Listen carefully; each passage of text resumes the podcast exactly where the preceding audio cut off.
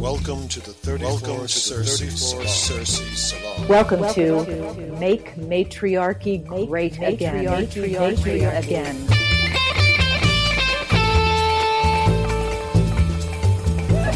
L'écossais interagir tout au long de ce cours. Dans cette... Ich habe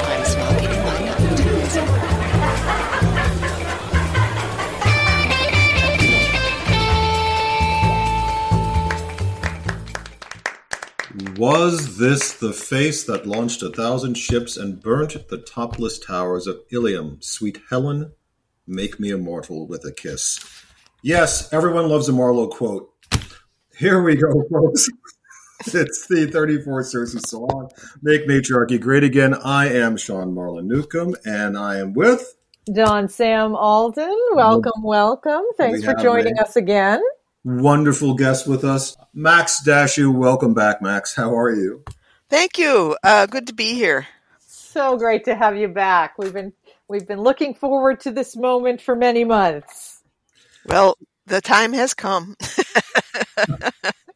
Perfect. So the reason for the Marlowe quote is a quote about Helen, and it's a famous quote, great for, from a wonderful play. And we're going to talk about using Helen as a starting point. We're going to talk about women in the Trojan War era, particularly around the Trojan War, and start to expand and explore some themes. So um, we have a little tradition of uh, something called the Big Idea, which. Uh, angels on high serenade us about. So, Max, what would be the big idea? Just a general notion of what we're going to talk about today, what you'd like to convey to the listeners.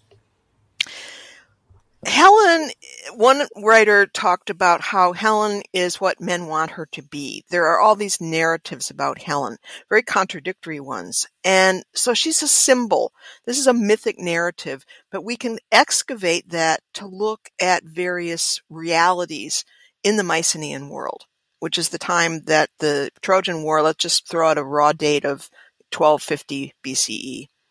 And so we're going to, we want to look at this from different angles and you know see what what they wanted her to symbolize. You know all the different strands there's so many strands.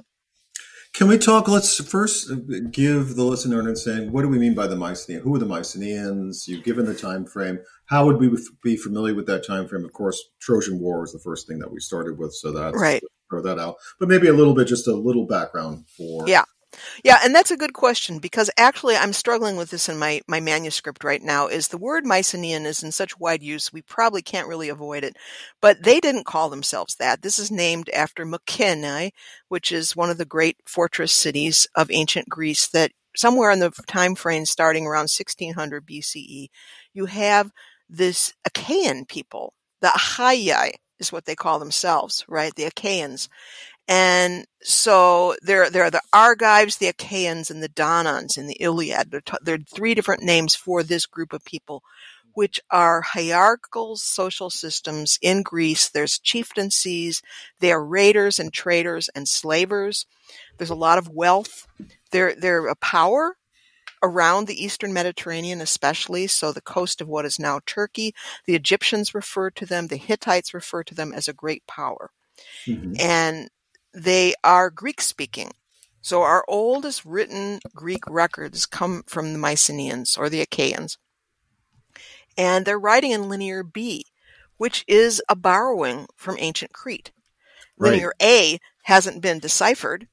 They're still arguing about what language family that might have been, you know, and the ancient Cretans are this is complicated, okay? Right, right. No, we we brought this up because this is a big thing that we keep talking about with uh, ancient yeah. the idea so, were they matriarchal and all that good stuff. Well, not even not even yeah, that too, but like with the with the Cretans, the old narrative was that there were the matriarchal Cretans and then there were the patriarchal Mycenaeans, and the Mycenaeans were conquerors that weren't related to the Cretans all the genome studies are coming through now, and they're seeing that the Mycenaeans are basically what Gimbutas calls a hybrid culture, because genetically they have elements of the ancient Aegean peoples, related to uh, the Cycladic Islands, the Cretans included, in Western Asia, you know, and Mhm. then, you know, what may be an Etruscan substrate. There's a whole argument about what language did these people speak. Right. And then there's another element in the Mycenaean lineage, which is from the steppe. Okay, so what happens as the best picture now is that somewhere in the neighborhood of 2300 BCE, the ancestors of the Greeks, the Helladic invaders, come into the peninsula. And there may have been earlier Indo European invasions. This is something that's emerging in the linguistic scholarship. But anyhow, uh, there's this Greek invasions because there's a language displacement that happens. And then you have emerging some centuries after that kind of a hybrid culture because it bears a lot of signatures of the old Aegean culture. The Mycenaeans are a blend.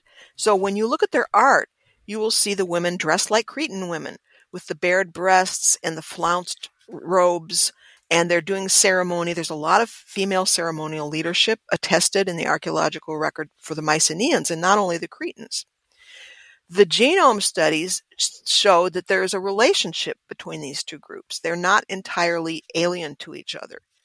It- And so- yeah, we just just uh, sorry, just to interject because Donna and I had been talking about an article uh, that Vicky Noble had sent us about the DNA of both the Cretan and the Mycenaean people. And just to give a like a real quick recap for the listener, this is related to what we've talked about with the Indo-European invaders and the Anatolian farmers that were there first. And Right. these and so the so for what uh, you're saying, Max, is that the Mycenaeans are a blend of those two groups, the Right. Anatolian farmers with the Indo-European invaders. Right.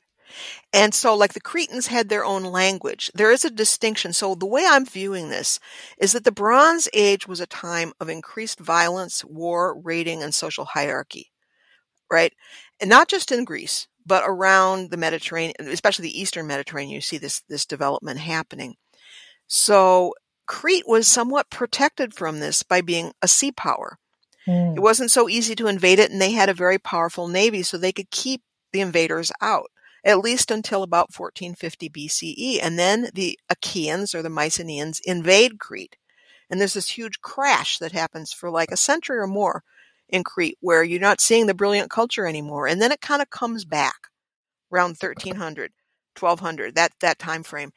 But it's, it's both a continuity with the priestesses and the goddesses, the women holding snakes in their arms, some of the symbolism, but at the same time, artistically, it's not at the level it was before. Hmm. You know, they definitely took a big hit. And they are now starting, their, their rulers are Greek speaking. And so Crete has a shift that happens where eventually they too become Greek speakers. There's Yeah. this intermediate period, and, and Homer refers to the Eteo Cretans, the true Cretans, because there are these different ethnicities. You have these Helladic invaders over the original people in, in Crete. And so this Eteo Cretan is attested quite late, maybe like, I, I forget the figure, it might be 6th century BCE or something like that. But there are still people speaking that old language. So this is a long process. If we go back, though, to the Mycenaeans, the old idea was they borrowed their culture from the Cretans because there was no concept of any ethnic ties, right? Because they're on the mainland, the Mycenaeans or the Achaeans are much more subject to this warfare pattern Hmm. and they become this this raiding and trading society. They have kings, which are more like war chieftains. It's kind of difficult to call it an empire. I suppose you could, but it's really based on raiding and trading. They're not necessarily, they are physically conquering some places like Miletus on the coast of, of Anatolia becomes an early Mycenaean settlement.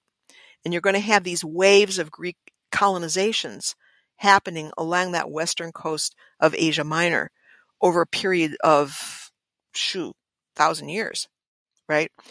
Uh, even after the Mycenaeans fall, these continue to be these waves. So there's the Ionian colonizations, and before that, even there was the Aeolian colonization. So the area of Troy, the island of Lesbos, is colonized by the Aeolians, you know, somewhere in the neighborhood of a thousand BCE.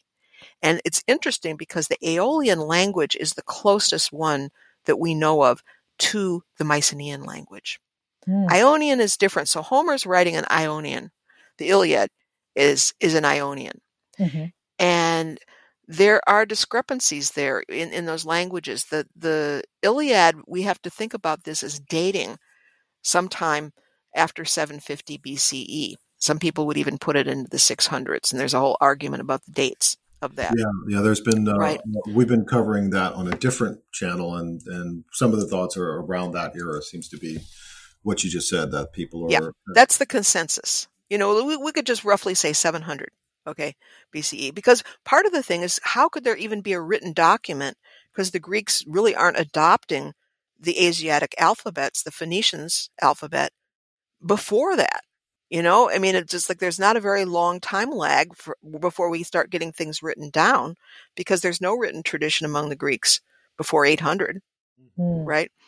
So when we look at this, this is important because there's two strands we have to see when we're talking about the Mycenaeans. One, well, actually several. We have the archaeological, we have now the genome, we have the linguistic, so a language closely related to Aeolian, and then we have the Iliadic testimony, which is not recorded until sometime around 700 BCE. So that's a big time lag. That's half a millennium from the fall of the Mycenaean states Yeah. right? So part of what we have to parse when we're talking about Helen or any of this this depiction of Mycenaean society is that it was recorded at a time distance that's as great as ours to Chaucer. Right. All right. So there's a linguistic difference there, number one.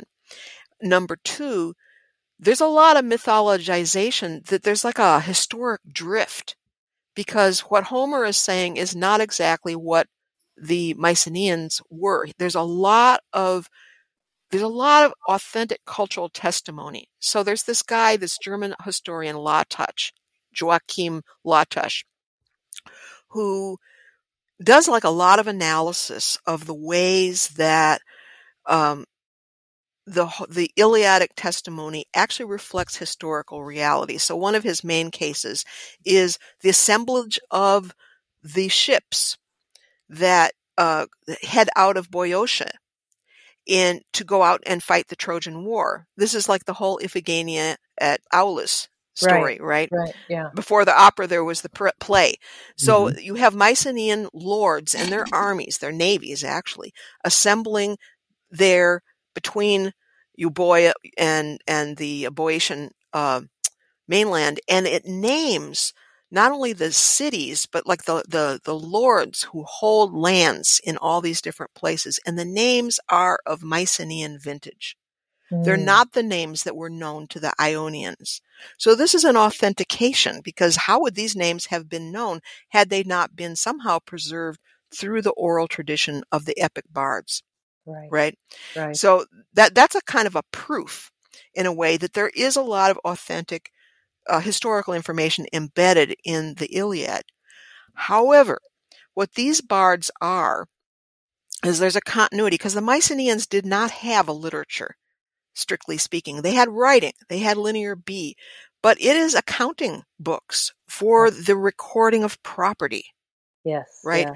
who are the landholders who are the great lords who are the subtenants what are their possessions you know the trade that they're doing so there's a lot of records about women cloth workers many of them enslaved who are captives out of asia and at that time asia referred to ionia and perhaps to lydia this is where our word for asian continent comes from is a, a name that the greeks gave the asiwia i think is the the uh, the hittite word all right. So it was much more originally a very specific regional, the Asua might be another form of it, uh, for that part of central western Turkey.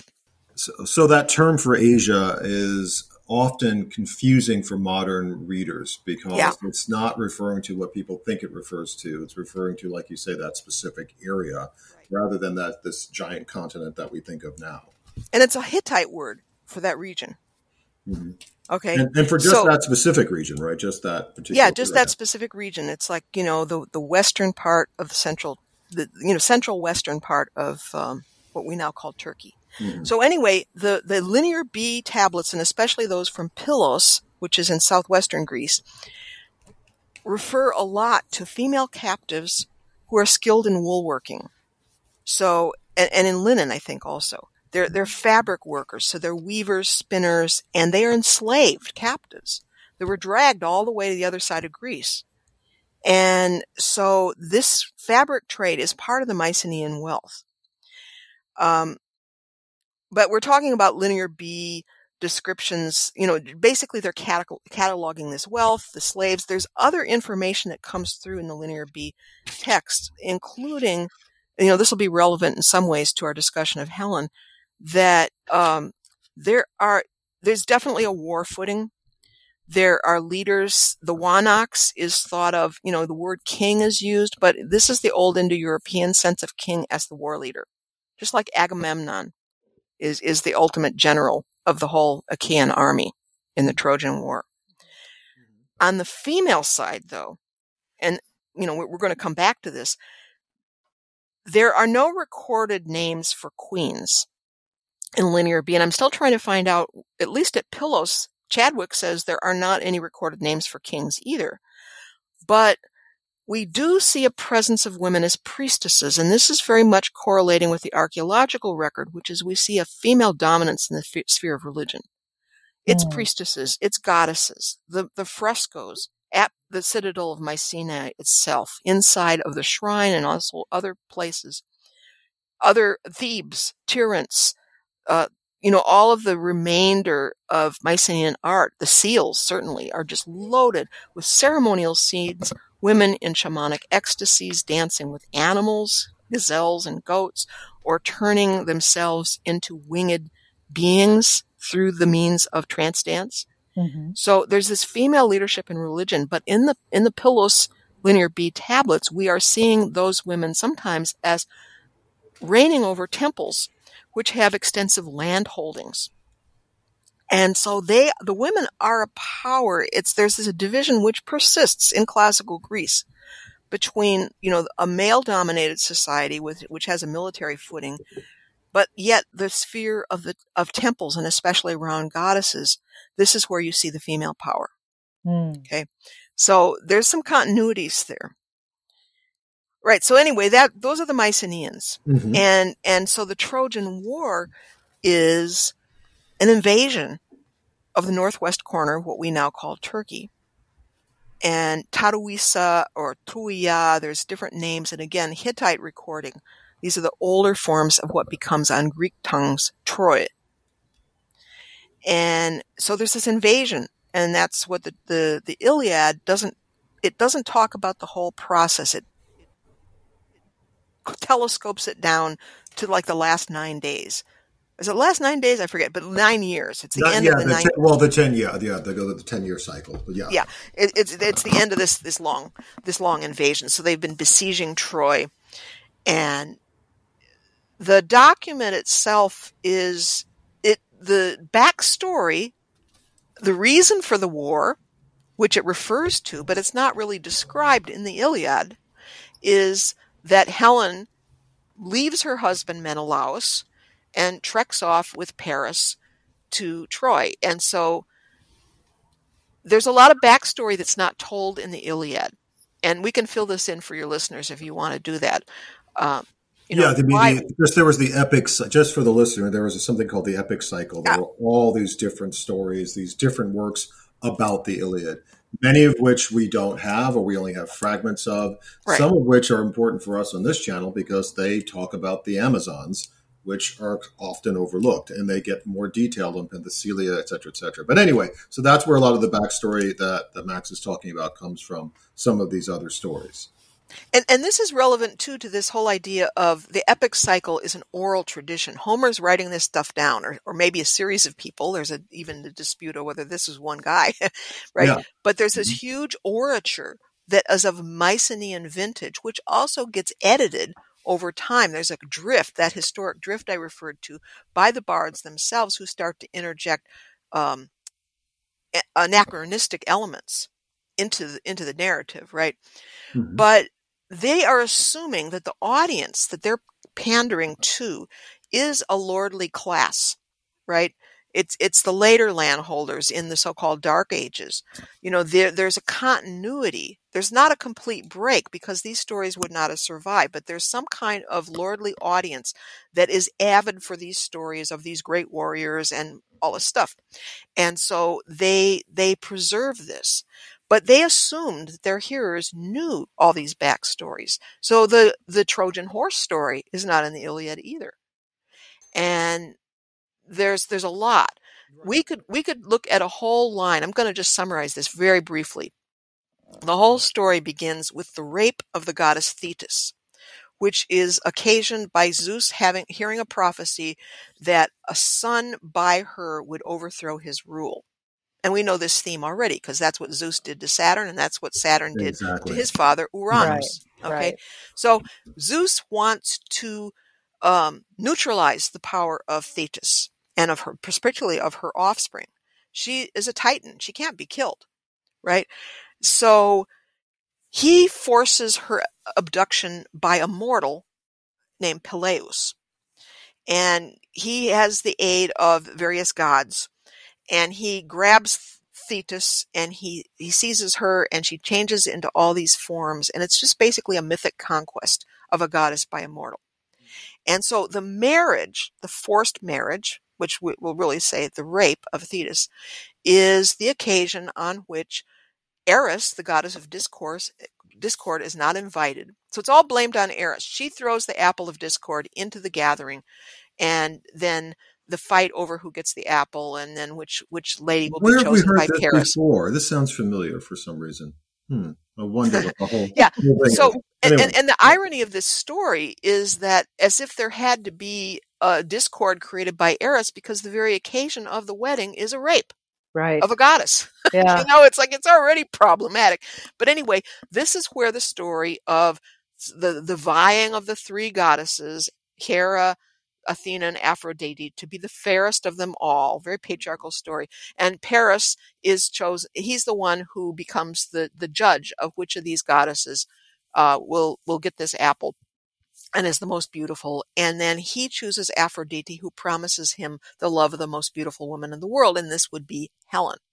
And because she had, he has the backing of Aphrodite, Paris is able to uh, take, to seduce Helen and take her off. You know, she, she comes willingly. She falls in love with Paris Right. through the, the machinations of Aphrodite. And so she leaves her husband Menelaus and treks off to Troy.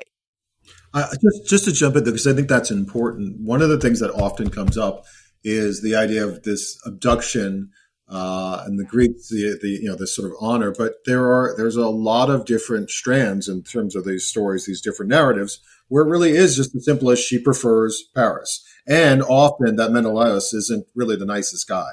So and and also if we go with um, you know the the the history of Troy as a sort of bastion of uh, mother rule, then she is going from Sparta, which although you know women had some Mhm. power, it was very limited and very um, regionalized. She is going from a place where she has less power to a place where she has more power, where she's more honored. So it, there's also Well, that it's interesting because, you know, Helen is vied for by a whole multitude of suitors. This is before she marries Menelaus. Her Right. father, Tyndareus, chooses Menelaus as the, the successor. Menelaus is not the son of the king of Troy. Right. His access to the throne of Troy is through Helen. And we'll come Right. back to this when we talk about the Kingmaker story, but I'm, I'm just going to allude to this there. So this is mm-hmm. one reason why getting Helen back can become important because, you know, Right. whereas, whereas the kingship of Menelaus without Helen. But there's another part of it, which is that all of these suitors, Odysseus has his hand in this. The suitors have to swear that whoever is chosen, they will, they will support Right. in anything.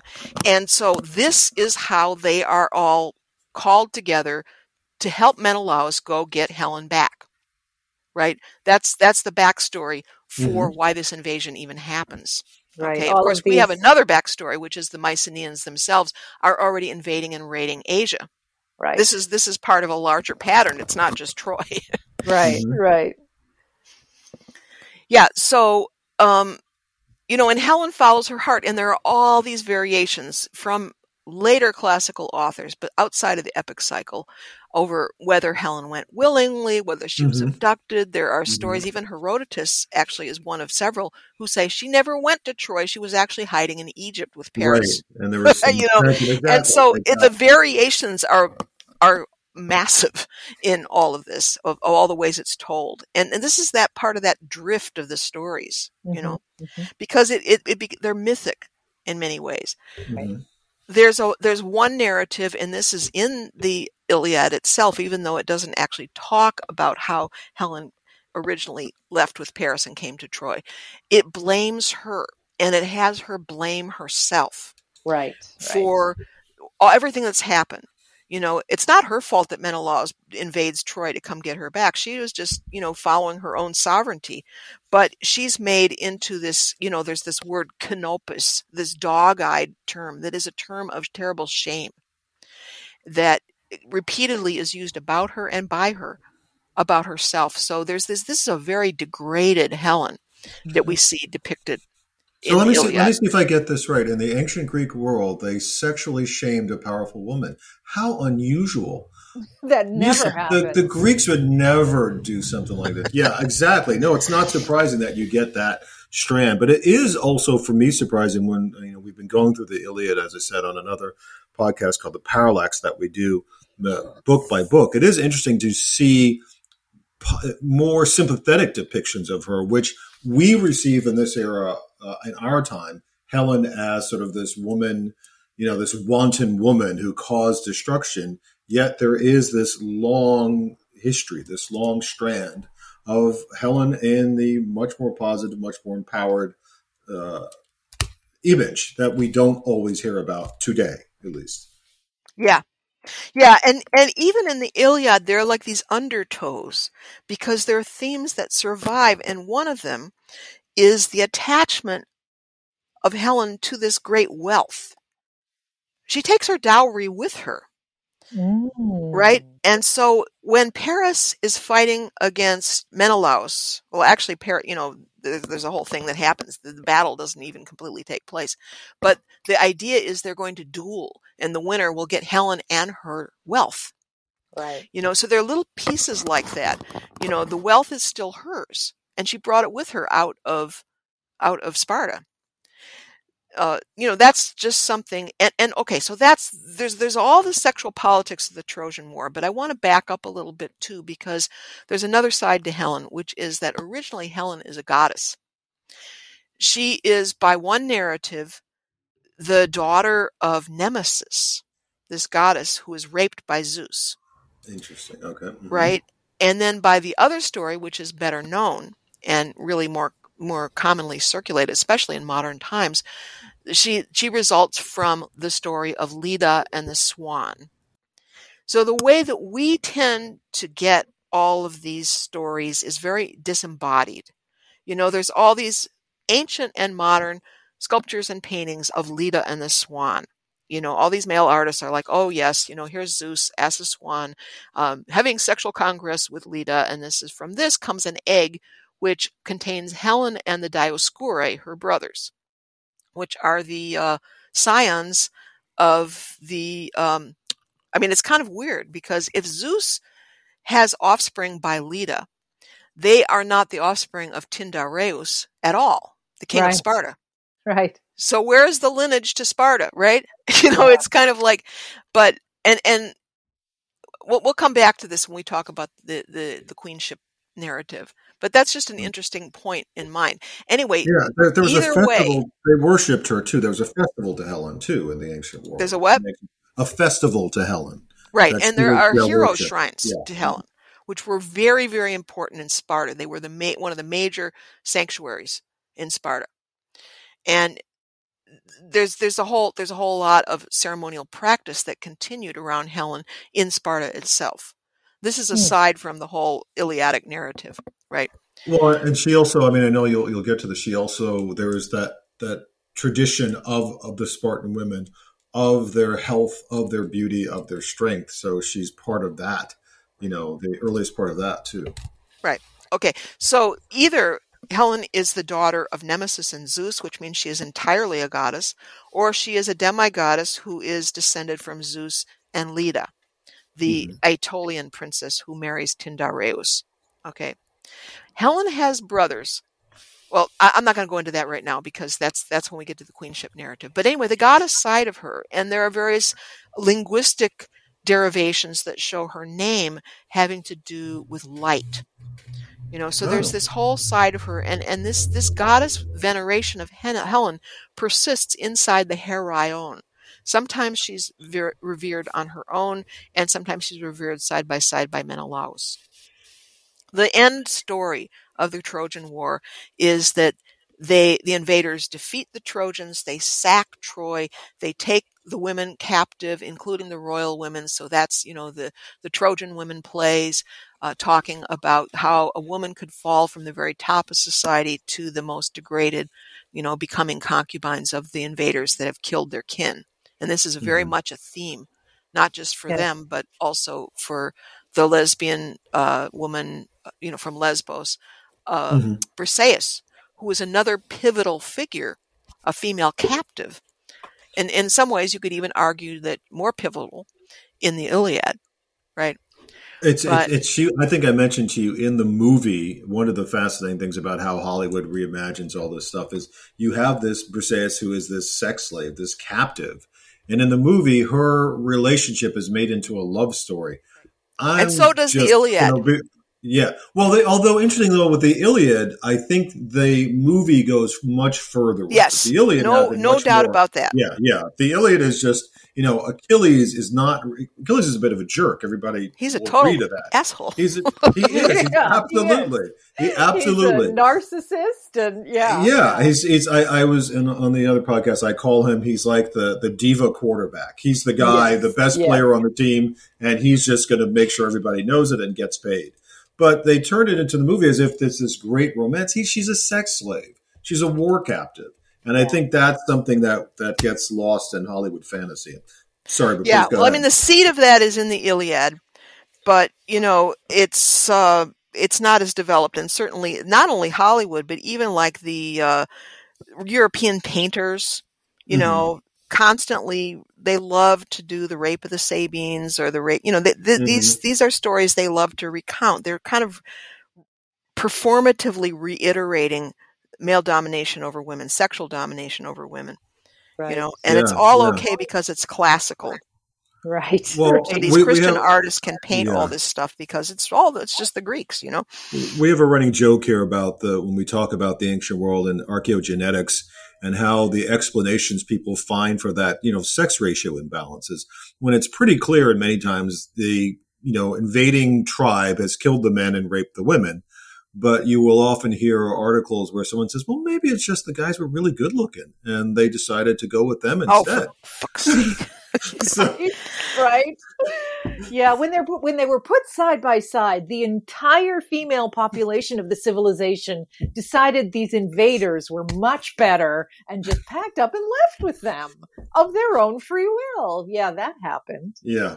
Yeah. In the guy's dream. But anyway. But you know, with Achilles, it's it's really jive because the whole battle between Achilles and Agamemnon over the body of Briseis, you know, goes on, and Achilles is pretending what a terrible offense it is to his honor that you know this captive was taken away from him, and he pretends early on, you know, that he loves Briseis, but at the end. He he makes it very clear. Oh, you, you can have her. Go ahead, take her. Do whatever you want to her. It's it's Mhm. completely ego based on his part. You know, you took Right. my thing, and you can't Right. take my thing. Nobody can take my thing, right? right. And he's petulant. You know, I'm going to take all my marbles and go home.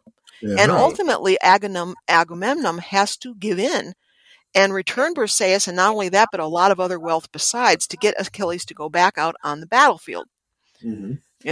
Long story short, the this Troy is taken, and Menelaus seizes Helen back and drags her back home to Sparta, where she becomes a good Spartan wife, according to the way this is told. Right. So it's a big success from the patriarchal Greek standpoint. You know, Mhm. you have to wonder how Helen felt about it. right you know, that's right. not. Uh, you know. Well, she didn't have any more children after that point, so I question whether or not uh, Helen and Menelaus's marriage was actually restored, or perhaps they lived separate lives from that point on. Well, I don't know if she would have had that option, but Yeah. but see here, this is where it gets us back to this idea of of the the uh, queen as kingmaker. It's it's apparent that Menelaus has no claim on the throne of Sparta other than the dual throne, right? But one of the kings of Sparta, his marriage to Helen, that's Right. that's the link. Even though, as I, we just mentioned, there's a little bit of inauthentic, inauthenticity to that as well, because uh, the mother of Helen is an Aetolian, and Tyndareus is not supposed to really be the father of Helen either. but it's not uncommon in Greek stories. You have all these rapes by gods of women that you know they they father heroes, they father, father dynasties, and so the the mortal man will kind of stand aside as Aegeus did the guy that the Aegean Sea was named after, stand aside and say, well, you know, I'm going to accept this as my son.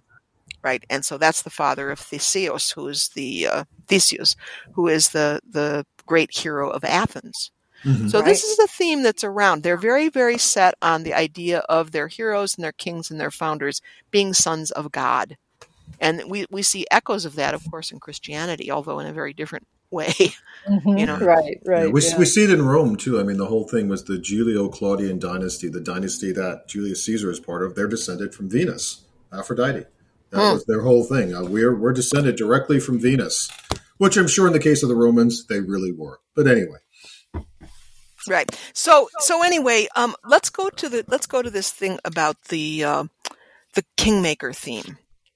So this is not something Bettany Hughes talks about this in her book, and it's interesting because she begins. Well, uh, I don't know what begins, but she does have this line where she's citing linear B tablets as showing quote that female aristocrats were used as diplomatic trading chips. And I, I have to agree with that. We have evidence Mhm. for that happening. And in the mythic record, as well as more historic uh, references, right? sure. But Hughes also points to evidence from the epic cycle that there's this very prominent theme of queenship and a female heir, in a sense. You know, in the absence sometimes of brothers, but in the case of Helen, not in the absence of brothers. She has two brothers. right. So how how does the line how's the line attached to her? And so Hughes was not the pers- first person to point to this pattern. So Robert Briffault, in his old classic The Mothers, which is about a century old now, also raises this, and he adduces a whole variety of different instances where you have the line going through a female heir. So one of the examples would be Hippodamia, and this is very early in the Greek mythological cycle. So Pelops, who is the ancestor after whom the Peloponnesian Peninsula is named, Right. you know, is, Mhm. is one of these figures, and he actually wins Hippodamia in a uh, competition. So it's almost like the male is being suggested, uh, s- selected through these athletic competitions, and there's various instances of this in, in Greek mythology. Anyway, he becomes king of Elis because he marries Hippodamia. Right? It's not a son who is chosen. And so this is very right. counter to the idea of patrilineage. And and there's a lot of contradiction in in the way that this all if we try to look at all of Greek mythology, it's just a mess that way because we do see other stories where there are competitions between two sons of a line who of them whose sons are going to be the next inheritors so you have uh, atreus versus pallas in the early history of athens. Mhm. and uh, you know whose sons are going to be the ones?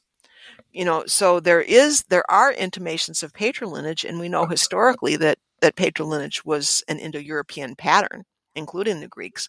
But there's this stubborn matrilineal substratum that the mycenaeans are also heir to that um, there's this theme and it comes out through the mythic record and so that's the interesting thing. So Briffault has a whole section, and he in turn is drawing on James Frazer. And both of these scholars are really treated with 10 foot poles by a lot of academia because, you know, they are looking at the mythic record. But there's this little piece where Briffault talks in, in, in volume one. He says that Telamon goes to Salamis to marry a princess. His son Tenar goes to Cyprus and marries a princess. His son, her son Peleus goes to Phthia and marries a princess. His son Achilles goes to Scyros and marries a princess. His son Neoptolemus goes to Epirus and marries a princess. And he names other houses where this is the pattern. He says, on the other hand, the princesses remain at home. Mm. And so he gives a couple instances. But I think Briffault does exaggerate this because I would need to go back and look up, and I haven't done this yet, all those stories and find out did in fact that that male remain as king at the will of the princess, or does he go off again? Because Achilles certainly does. He doesn't go back to Skyros, right? Right. Right. You know, he he's he's there and gone. And you know, then there's a line maybe that that claims it's descent from him, but he's not present as a king. So you know, there are holes in this story. But is it, And- is it possible that we're talking about? I mean, I'm sure this is the, the line you're drawing on the idea that you've got this patrilineal Indo-European tradition that comes in and ruptures a very of what we think is a matrilineal tradition for the Anatolian farmer. That that that mixture. That's what I'm saying. yeah, this is what I'm calling right, the okay, matricultural right. substrate. Sure. Okay. And that's just Mhm. so that idea is that that's where we're getting this. And, and we've talked about, again, this is another thing we've talked about in the podcast before. What uh, I have felt is clear in the Western tradition all the way till today, which is this constant tension between a matrilineal past, a perhaps matriarchal past, and a clearly patriarchal rupture that we've had Yes. Yes. for so long. So, That's yeah. right. Yeah, and so it's like there's a deep matricultural memory that somehow it's persistent in in people's minds. It's persistent in the culture, even though you have this top-down hierarchical patriarchal system Yeah. laid up over it. I, eh, I really and want, and that want that to older me- memory penetrates through the patriarchal narrative in various places. yeah. Yeah, that is that is just a because it drives me crazy. It's so to me, it's so obviously there. It's you can see it, you can sense it. I'm talking about even till today and what we're looking at, and also what we're looking at now. We're looking at the past, looking at Helen's Zero, but it's something that so much of that tension, that the sexual power dynamic that goes on in our culture, it's there. And until we and because we don't acknowledge that matriarchal memory that's there, I think it just continues to perpetuate these cycles of just problematic clashes. But anyway, I also want Right. to throw just sort of throw in a random thought here, but um, you know, this remember the distance, right? Homer is is or whoever Right. Homer was is writing down things that happened many many centuries ago, and um, and he is writing it from a place that is much more advanced in terms of the patriarchal takeover of the culture Exactly and right. so yeah and so as he writes about you know something that would be considered radical to him you know all these women running around being in charge you know it is entirely possible that he himself or whoever you know he is um, shaped those narratives as they were written down to to further obscure Yes. um, the Yeah. actual power that women had Yes, I, I think that's right. So I want to problematize those. Some of like what, what Hughes argues is that in addition to the examples that, that we've already talked about, uh, she also says, although here's one more, Oedipus comes to Thebes as a stranger and becomes king by marrying Jocasta. Okay, so there's another one where the, the throne is, is tied to the woman. Mhm. Right. And you know that that kingmaker thing. The thing we have to understand about the way it's told to us, these queens are not shown as as regnant powers. The male accesses the kingship through the connection to the woman. right You see, so there's a little bit of an instrumental thing there. It's not it's not the matriarchal power of the queen Mhm. in its full force. But anyway, Hughes argues that this also, uh, she sees Clytemnestra, uh, who puts her lover on the throne in the absence of Ag- Agamemnon, right and Penelope as kingmakers. But this, uh, there's a, a interesting blog I found by somebody named Laura Gill, And she counters in both these cases, it is the woman who marries in. She's not from that place. She's not attached to that kingship. So Agamemnon, you know, uh, was a son of the previous king, and so was Odysseus. We will recall that Penelope is Spartan, Mhm. right? She marries into Ithaca. She has no relationship to the kingship of Ithaca, whatever that may have been. You know, it's actually Right. basileus is the word that's used, which is, you know, there's been a lot of questioning about whether that actually meant king in the sense that we mean it. It's certainly some kind of a chieftain, right? Or even an official later on in, um, you know, classical times. So there, there are, it's kind of like, there, there's no absolute statement you can make other than that there is this, this, this substratum theme that comes through that gap of time that you were talking about, Dawn Yeah. you know, Yeah. between the Mycenaeans and the Homeric era and even later, that that allowed a way for these old mythic themes to p- repenetrate into the narrative. hmm Because I, I don't think we're really dealing with a matriarchal society in um, in the Achaean world, Right. although we do have that that female sphere of power and religion, which is very strong. So in that sense, Mycenaean women, in some ways, had it better certainly than classical Greek women did, even though they still had those priestesships, but they were much more hemmed in by a patriarchal society. Yeah. I'm thinking now about the Oresteia, which of course talks about the story of Agamemnon when he comes back from Troy and finds Clytemnestra with a different ruler on the throne, you know, her lover. Yeah, that's And, the yeah. story that she's referring to. Mhm. Yeah, yeah, and it becomes, you know, and of course, with uh, the conclusion of the entire trilogy is that um, is that Athena rules that you know the death of a, the the murder of a, a a man is is more important than the murder of a woman, essentially. That uh, that Clytemnestra killing. yeah, no, and specifically, Yeah. she's saying it's worse to kill your husband than it is to kill your kill mother. your- to kill your mother yeah yeah and i Oh. if you look at it in terms of the clash of cultures as well Mm-hmm. if you know uh clytemnestra had come from perhaps a matrilineal tradition into a household that had a patrilineal t- tradition and she was trying to reassert the matrilineal tradition by saying no no now that i'm queen i choose the king Well, she does seem to have some of that valence. You know, she, what, what is interesting, and I found this when I was rereading the Iliad, is Agamemnon actually captures her, kills her husband, maybe her children too, I forget, and takes her. She herself is a captive. This is how she, this is how she becomes queen of Mycenae. And so there's just this battlefield strewn with female bodies, you know, yeah of, of captivities that go on. But you know, Clytemnestra in in that scene, which is not in the Iliad, but the, the whole the whole scene in Aulis, Agamem, Agamemnon offends Artemis, and by killing uh, what does he do? He ch- kills a stag, I think, in the sacred forest, and so he. Artemis punishes these armies cannot take off because the winds won't come up. right They, they cannot sail out from Aulis. And so the troops are getting very restless and there might even be a revolt and, and Agamemnon is desperate to placate Artemis and get this show on the road. right And so he, his priest tells him that he must sacrifice his daughter.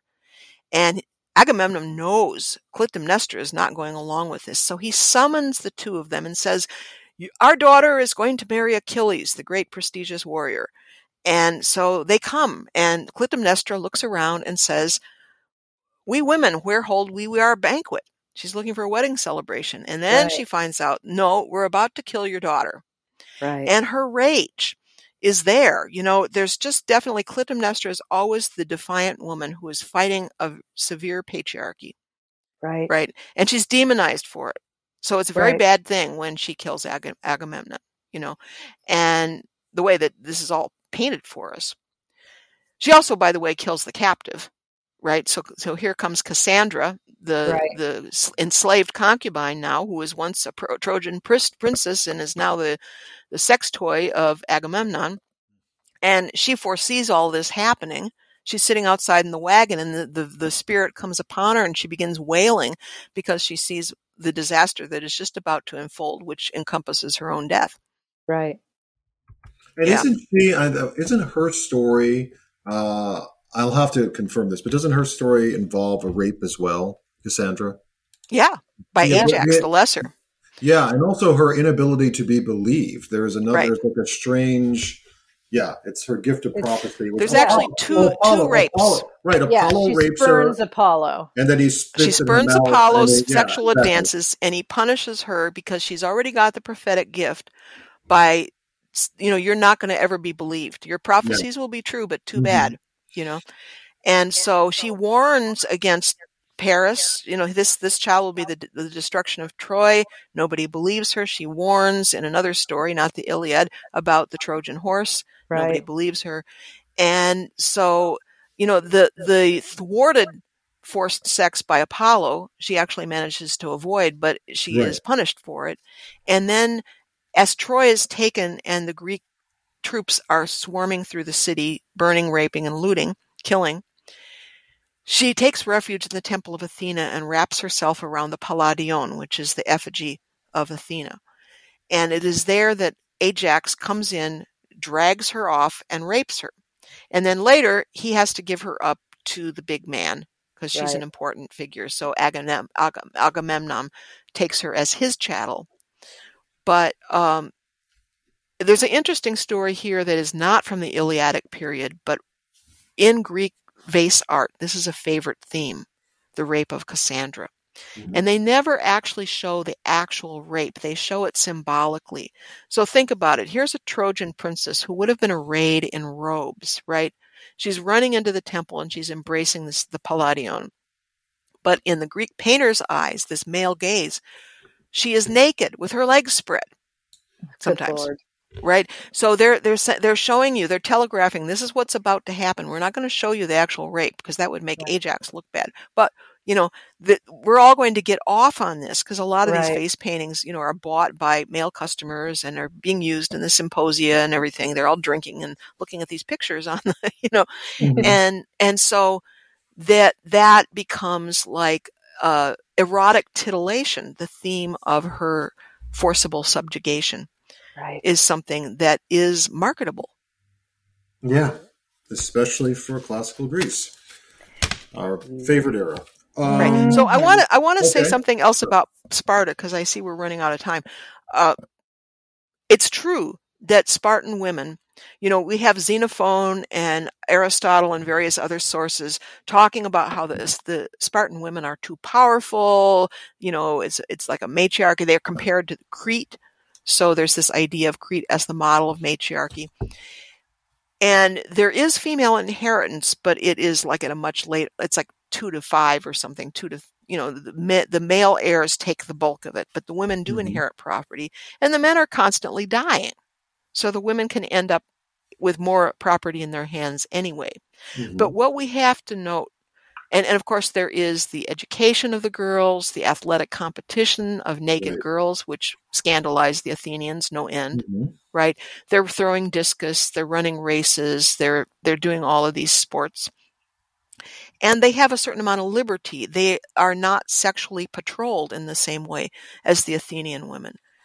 But up until the point where their marriage is kind of like a, a, a shady affair.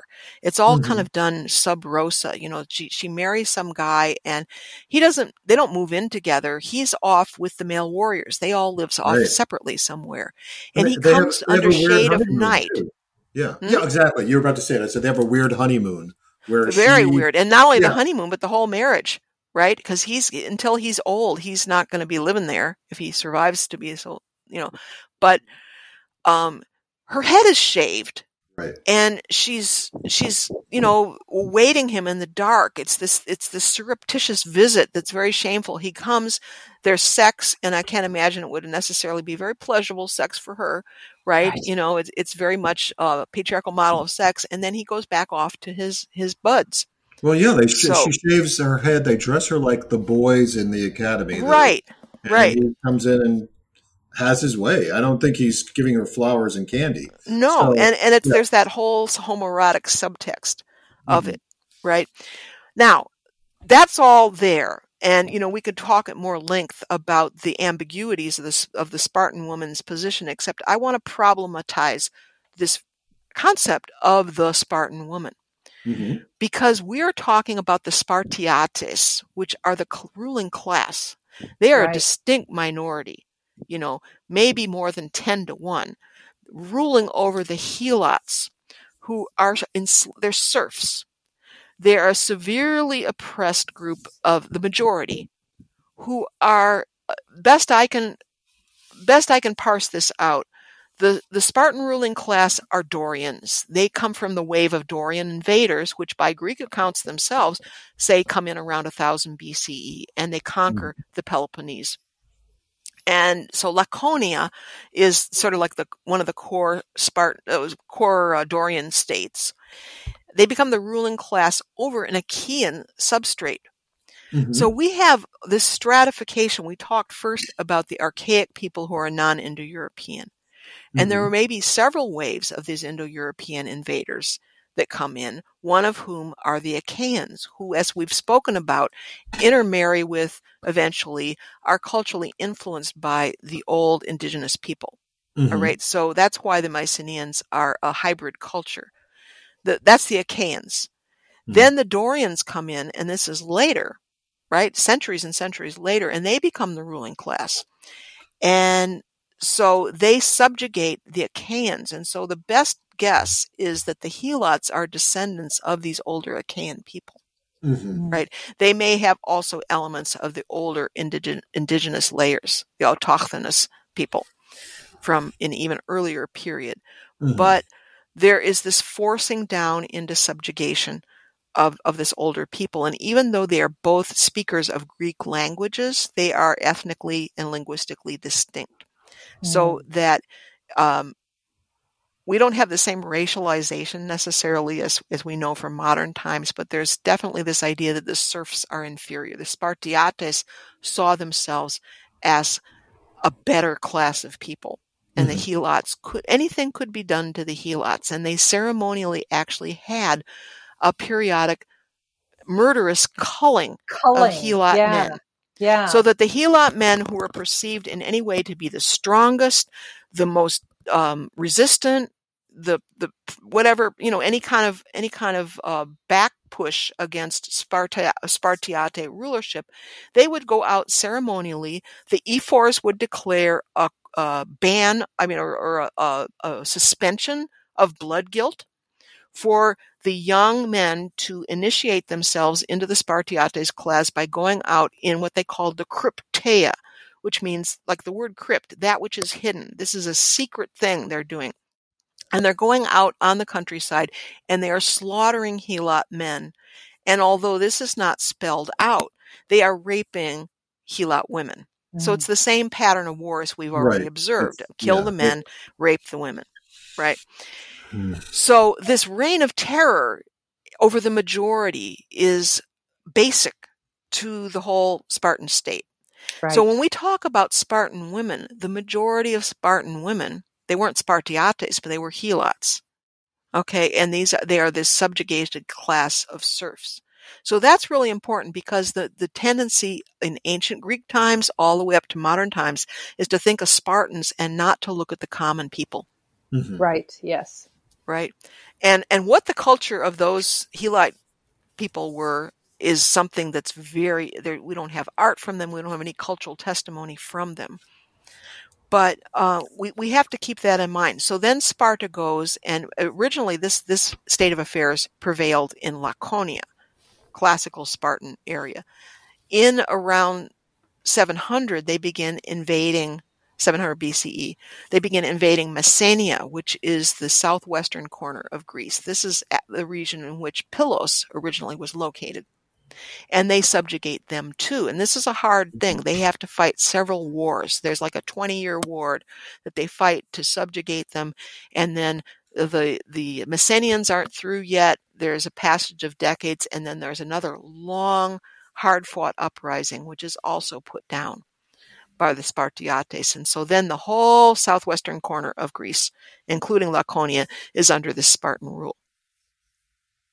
Just hmm. thought I'd mention that part. Yeah, Yeah. no, it's it's Yeah. a, it's an incredible it's the pattern that we talked about at the beginning. This idea that you've got this wave, this warrior wave, this Indo-European wheeled Yeah. wagon warrior wave coming through. It just repeats itself and repeats itself again. I think even to into the modern era in many ways, we still have the echoes and behavior patterns. The culling of the the helots I'd forgotten about, and that is, and the fact that the the most the strongest one are chosen.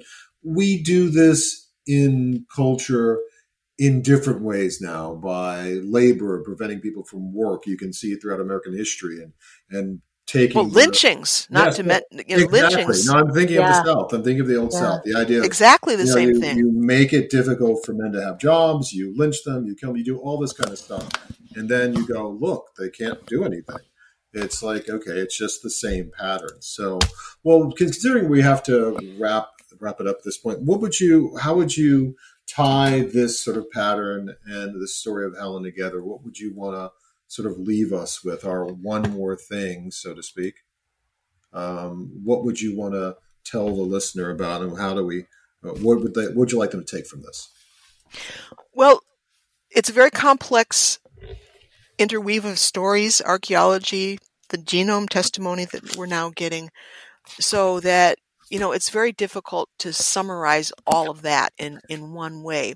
Mm-hmm. But we can at least observe that so much is conditional on interpretation. Who are the storytellers? Mhm. Right. you know, whether they're the court bards that re- retained these stories in the Iliad that glorify war, you know, and it, I just reread the Iliad last year and it's like gory battle after gory battle Mhm. after gory battle, interspersed with strangely the the the warriors are standing up and giving long genealogies and stories. You know, it's like nobody's going to th- to sling a stone at them or throw a spear at them. Everybody sort of stops and listens, and then the other one answers back. You know, it's like it's it's very much a celebration of the glory of war, and and that's the standpoint. The standpoint also is in sympathy with the rapists. Right. Mhm. Yes. You know, Achilles is the great hero, and he is a rapist, as is Agamemnon and all the rest of them. So it's it's definitely uh, very much of a male gaze, but for our purposes, we're looking at these other elements that peek through. And so one would be, you know, the the divine nature of Helen, the uh, matricultural elements that are present, even absorbed to some degree by the Mycenaeans, you know, from the older peoples. That that's that's something that's really important. And you know, there's there's I think that we just have to my retelling of this that's going to be in my book uh, Pythias, Melissa, and Pharmakides. I'm going to be talking about this and retelling all of this from the standpoint of the women Nice. you know, because most of what is happening we're given by indirection. You know, you have to sort of fill in all, all of these stories ab- about the captivities. They're they're told they're they're in there, but you know, to to see it in through a lens that is not glorifying, but really deals with historical realities. And and I would just also mention, Sean, that what you said I think is really important about the way these patterns continue. I laid hands. There's a graphic novel called Three that you might want to look up.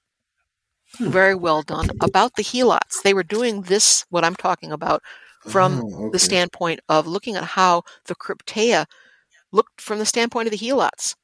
Right. And there's it's very well researched and there's a whole backstory there's a, like a discussion with with a sparta scholar in the back of the book and one of the things they mention in there is that the nazis used sparta as their prototype oh, Mm. they were inculcating boys in schools about the Spartan model and they this is this is the Aryan model that they were all trying to you know they they recast it in their own terms and how uh, there's there's a book that is mentioned there and I don't have this name memorized but a woman wrote a book about these schools in Germany ha- that she actually says the Nazis had their plan the the plan for the East it was called was that they were going to subject subjugate all of Russia and that the quote unquote inferior Slavic people would become like helots in the service of the German state.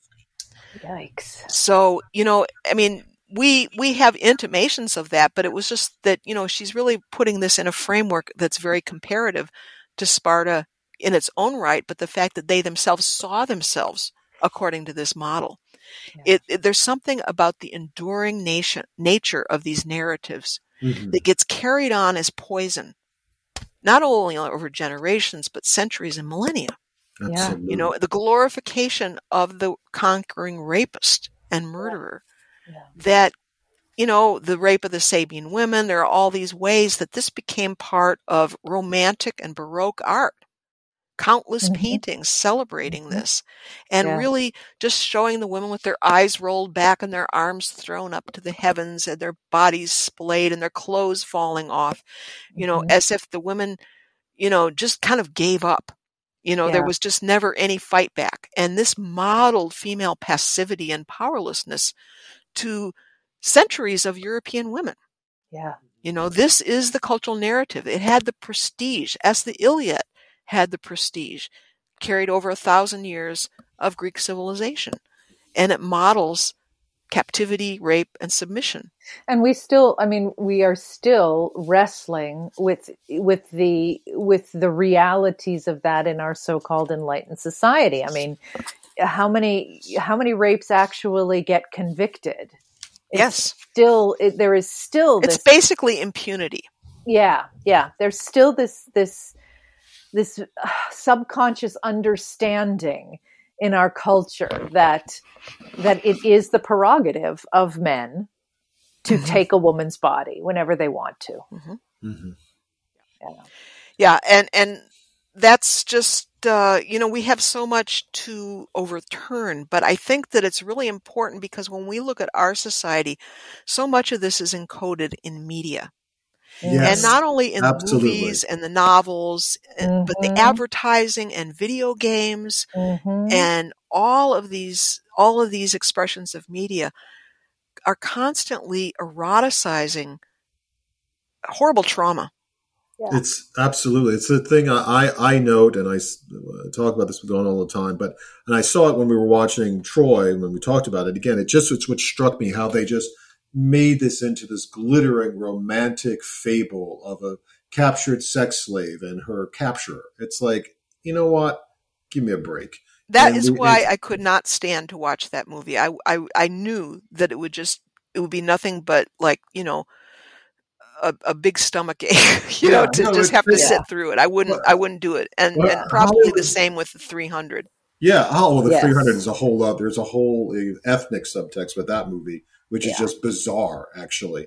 Um, they somehow cast the Persians in a way that is clearly supposed to reflect current American ethnic tensions. So it's a, just a bizarre movie. Well, I would way. say I would say also LBGTQ issues because Yeah. the Persians are also, you know, uh, they Effeminate are- and all this They stuff. They are Yeah. effeminate, unmanly, and clearly, you know, lesser for it. So- Well, Well, the- and that's really that that's the I mean the Greeks had that attitude as well about Yeah. the Persians, even though the Greeks ironic? themselves had all the homoeroticism going on. exactly. It's it's yeah, there's, there's a line, there's a line in that movie 300 where they go, "We're not boy lovers like the Athenians." Well, actually, you were, yeah, and it's like and it's just yeah. it's just bizarre. It's like Yeah. this whole weird really were. reimagining. You know, it's like well, okay, you know, we are still retelling these same stories, just as you know Homer did, and all of the oral tradition bards, I'm sure, did throughout. You know that period in between when the Trojan War ap- actually happened and when Homer wrote it down. We we're- we're- continue yeah. as storytellers. We continue to tell stories that say more about the storytellers than about the subjects of the Uh, story. absolutely. And we're There we're- is a book yeah. called The Silence of the Girls, and I'm trying to find the name. Do you know this? I haven't I haven't laid hands on it yet. I, I remember seeing it, but I, I Pat also have no- Barker, The yeah. Silence of the Girls, and it, she tells the story from the perspective of Briseis, the captive. There you go. Yeah. So something to look for. All right. Well, this has been So always here's Do you want to do a on, one more thing or or a, That- a final thought, Sean? That was that was sort of the final thought, but I couldn't get the dinging to work. So Oh, now, well, we- I've got would you one like your more. final thought? So I've got one more as well that is a little bit that is relative to this, but uh, but a little bit of a new thought, Mhm. which is uh, it. It came to me when when um, Max was talking about the whole uh, dichotomy between the women were supposedly impregnated by gods, and yet the children were considered the children of the king, and that is, I wonder if that in and of itself is um, is a, a sort of reframing echo of women of the the nobility, the women rulers having a, a sexual autonomy. That uh, that the kings adopted the children of the queens, whether Mhm. or not they fathered them. Hmm. Yeah, that that's that's kind of the resonance of it, you know, and it's it's very murky, but I I do think that there's this kind of mythologizing of that um, an older pattern that's Yeah. present there. Yeah, yeah. And also, I, I'd just like to mention that uh, we were I, I had meant we were going to maybe talk about the oracles. I'm uh, doing a webcast this week on Yes. the Melissae, the bee priestesses, the bee goddesses. A lot of it's Aegean, but I do really an international look. So we also look at Egypt and Zimbabwe and uh, Lithuania and various other places. So uh, uh, that's something that I think, Sean, you're going to put that link up. Uh, people can look for because that will be available as a recording for uh, uh, into like let's say until August 1st. So if people Okay, are interested in that oracular tradition, which is overlapping this same region that we're talking about, um, that might be something they would check out. We'll put that link in, and Yeah. we should. Uh, I wanted to see how long that would be up. We'll have this episode up soon, so we'll, people will be able to watch, uh, take a look at that. So, Yeah. Um, so with that, I just want to thank Max. Please come back and talk some more with us. Okay. Sure. All right. Yeah. We love talking to you. Uh, Dawn, as always, thank you so much for your insights. Thank you, Sean. And thank you all for listening. I'm Sean Marla and this is the 34th Cersei Salon Make Matriarchy Great Again. We've been talking with Max Dashu about Helen and the women of the Trojan War. Thank you for listening. Take care, everyone, and blessed be.